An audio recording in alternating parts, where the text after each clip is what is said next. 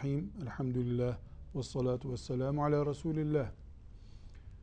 Allahu Teala'nın mümin kullarına cennete girmeleri için çok sevap kazanacağı, çok fırsat elde edeceği imkanlar sunmuştur dedik. Hadis-i şeriflerden bunlara örnekler gördük. Şimdi burada önemli bir ayrıntıyı e, Riyazu Salihin'in 127. hadis-i şerifinde göreceğiz.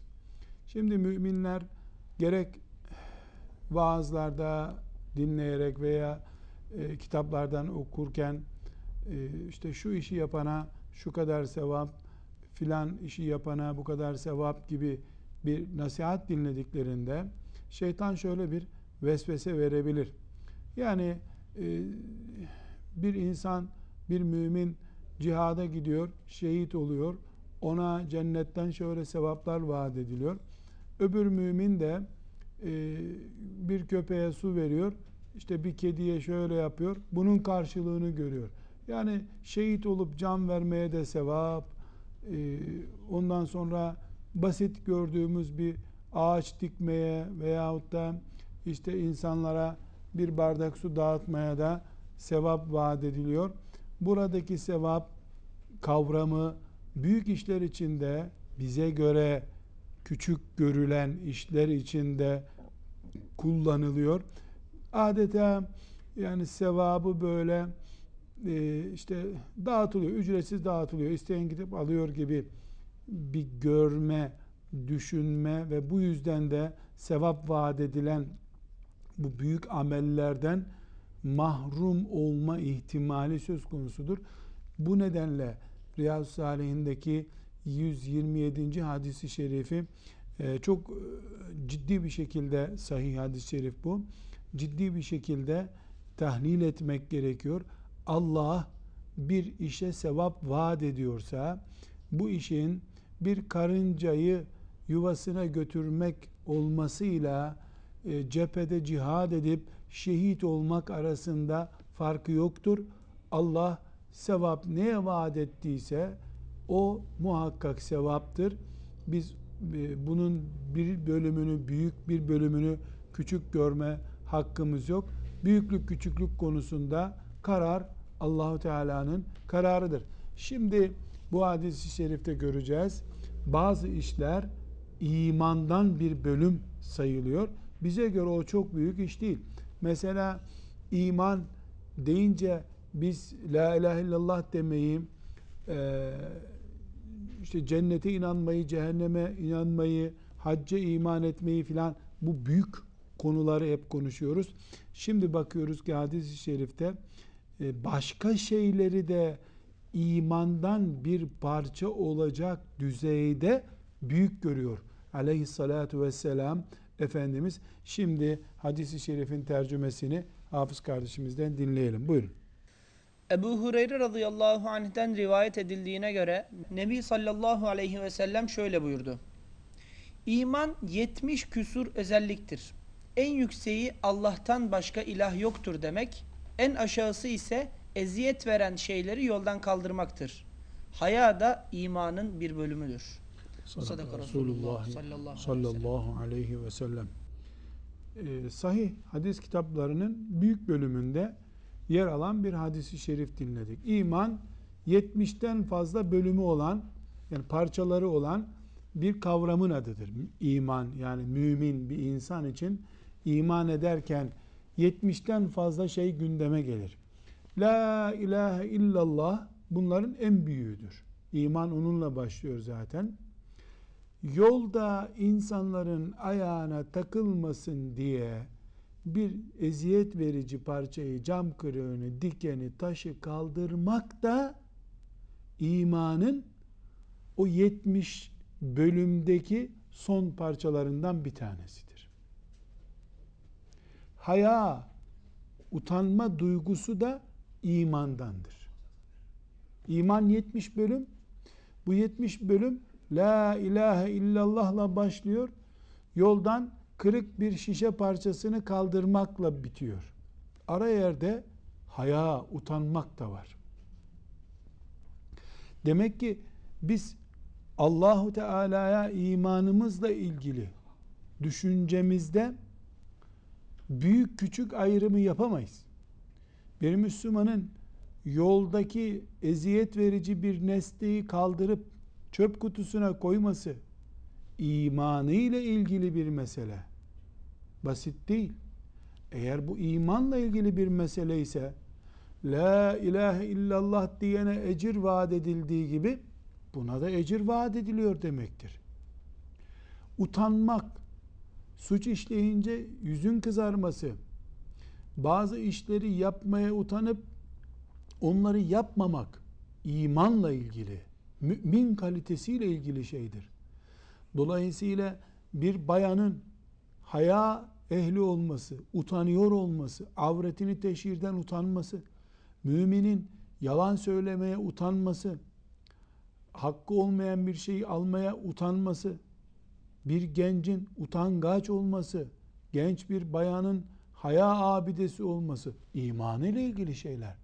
İmanla ilgisi ilgisi varsa eğer bunun mücahidin cihad ederken sevap kazanması gibi kelime-i tevhidi tekrar edenin imanla ilgili bir kavramı tekrar etmekten sevap kazanması gibi haya ehli de hayasını pratiğe döktüğü her yerde sevap kazanıyor demektir. Allah'ın listesinde değersiz bir şey olmaz. Bir numarasından daha küçük, küçüğü olabilir. Elbette La ilahe illallah'ın fevkinde bir şey yok. Namazın üstünde bir ibadet yok. Cihattan daha tepede bir şey yok. Ama haya basit değil. Bu bize şöyle bir açılımda yapıyor. Yani bir insan namaz kıldığında ondan nasıl biz mümin hazzı alıyorsak, bu adam mümin sabah namazına geliyor diyorsak, bir mümin yalan söylemeye utandığında da onda haya bulunduğu için onu imanına alamet görmemiz gerekir. Tersten de böyle. Biz aynı semtte oturduğumuz halde namazda görmediğim bir insana nasıl yazık bu insan namaz kılmıyor, iman ile ilgili bir endişe var gibi bakıyorsam yani namazsızlığı arlanacak ve onun hakkında eksiklik kabul edecek bir mesele olarak görüyorsam hayayı gerektiren ama haya etmeyen birisinin de yazık imanında problem var herhalde. Dün yalan söyledi, bugün yüzü kızarmıyor. Haksız bir şey elde etti, yüzü de kızarmadı üstelik. Gibi utanmamayı, haya etmemeyi de imanla ilgili bir problem olarak görüyor olmam lazım. Çünkü haya imanın bölümlerinden birisidir. Eğer bir mümin yolda giderken ayağına batacak bir şişe parçasını, bir diken parçasını en azından ayağıyla yolun kenarına dürtüp bir Müslüman geçerken ayağına batar, bir çocuk ayağına batar da ağlar diye düşünmüyorsa o mümin velev ki namaza camiye gidiyor olsun, velev ki öyle olsun, o müminin imanında 70. dereceden de olsa ortada bir sıkıntı var kabul ediyor e, olmamız gerekir. Çünkü Efendimiz sallallahu aleyhi ve sellem yoldan eziyetli bir şey almayı imanın bölümlerinden birisi olarak görüyor. Biz bunu düşük göremeyiz. Allah muhafaza buyursun. Demek ki Allah'ın emrettiği şeyler arasında basiti yok, değersizi yok. Mümine sevap vaat ettiği şeyler arasında yapmasan da olur ya da yapsan ne olacak denecek tarzda bir şey yoktur. Ucu Allah'ın rızasına dayanan her şey mukaddestir, mübarektir. Velev ki bu velev ki bu yoldan bir şişe parçasını kaldırmak olsun. Velev ki bu en melun, en mendebur, en pis hayvanlardan birisi olan ki bulunduğu yere köpek girmiyor. Böyle bir hayvan olan köpeğe bir tas su vermek olsun. Ona bile Allahu Teala niyet iyi olması halinde sevap vaat etmektedir ve her vaadi de Allah'ın haktır. Hiçbir vaadine Allah aykırı davranmaz. Bir başka hadisi şerifimiz 128.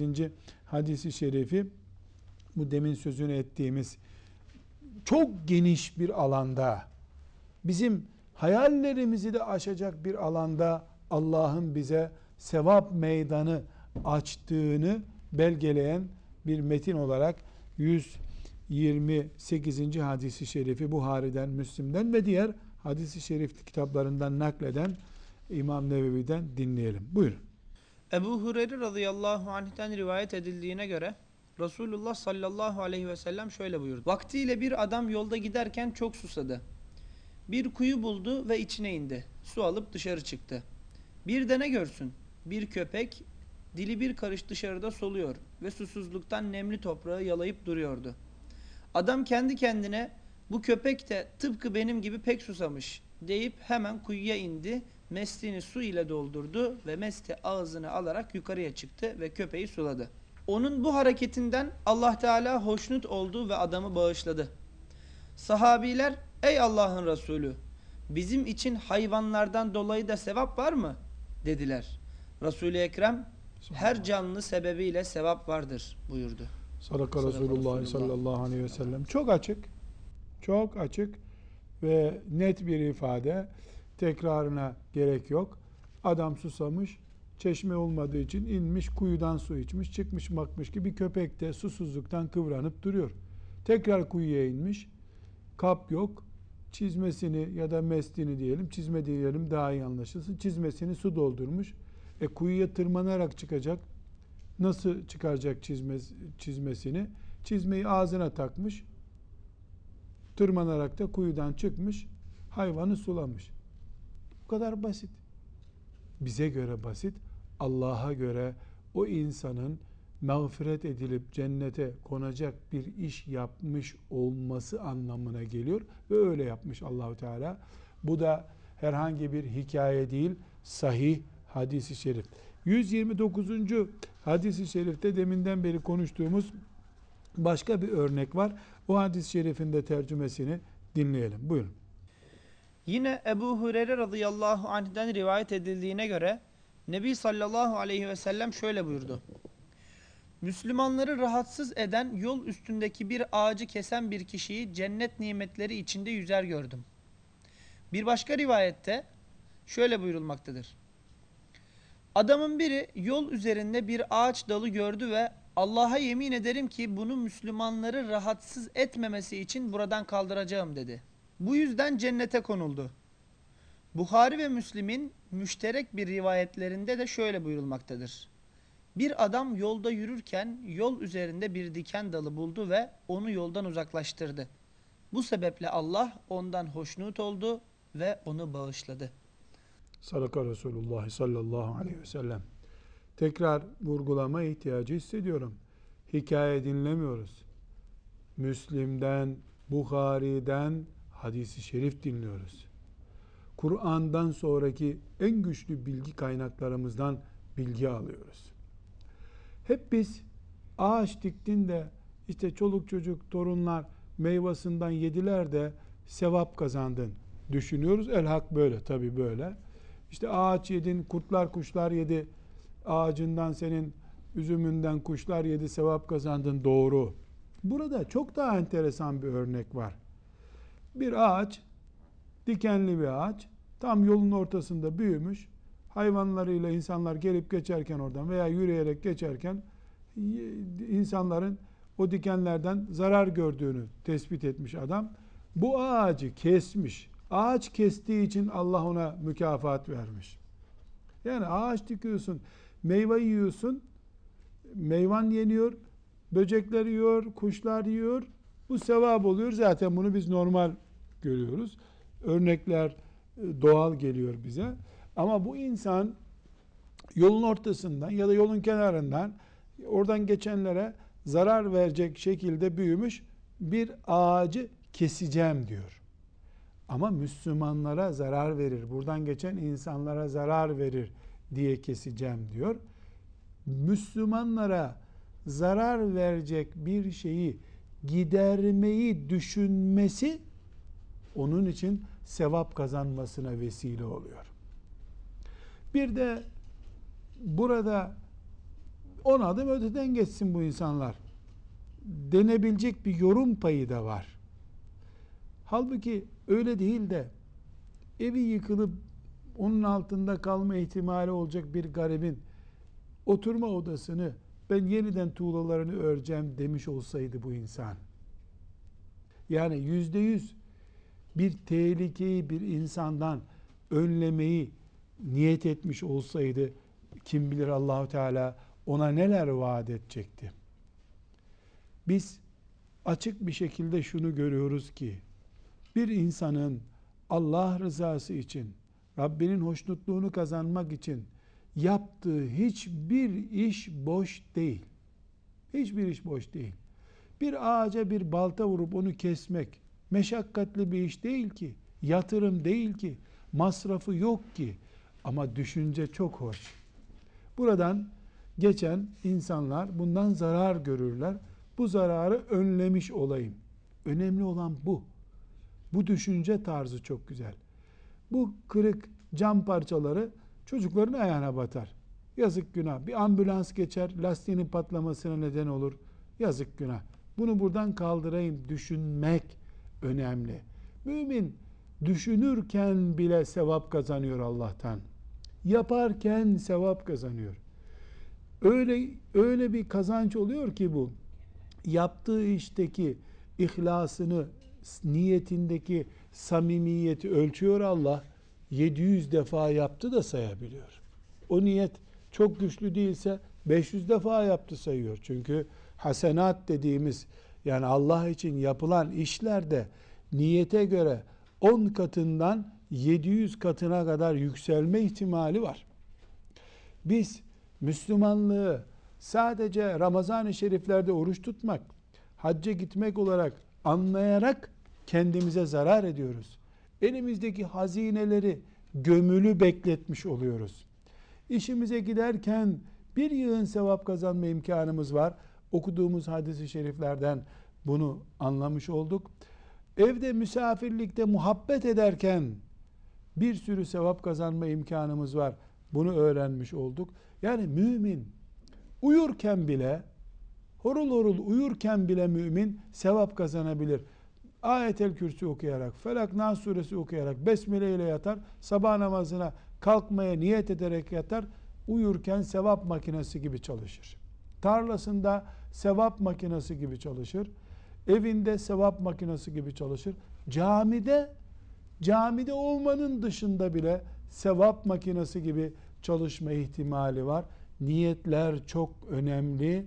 Allah'ı tanımak çok önemli. İslam'ın hakiki şeklini bilmek çok önemli. Allah'tan dileriz.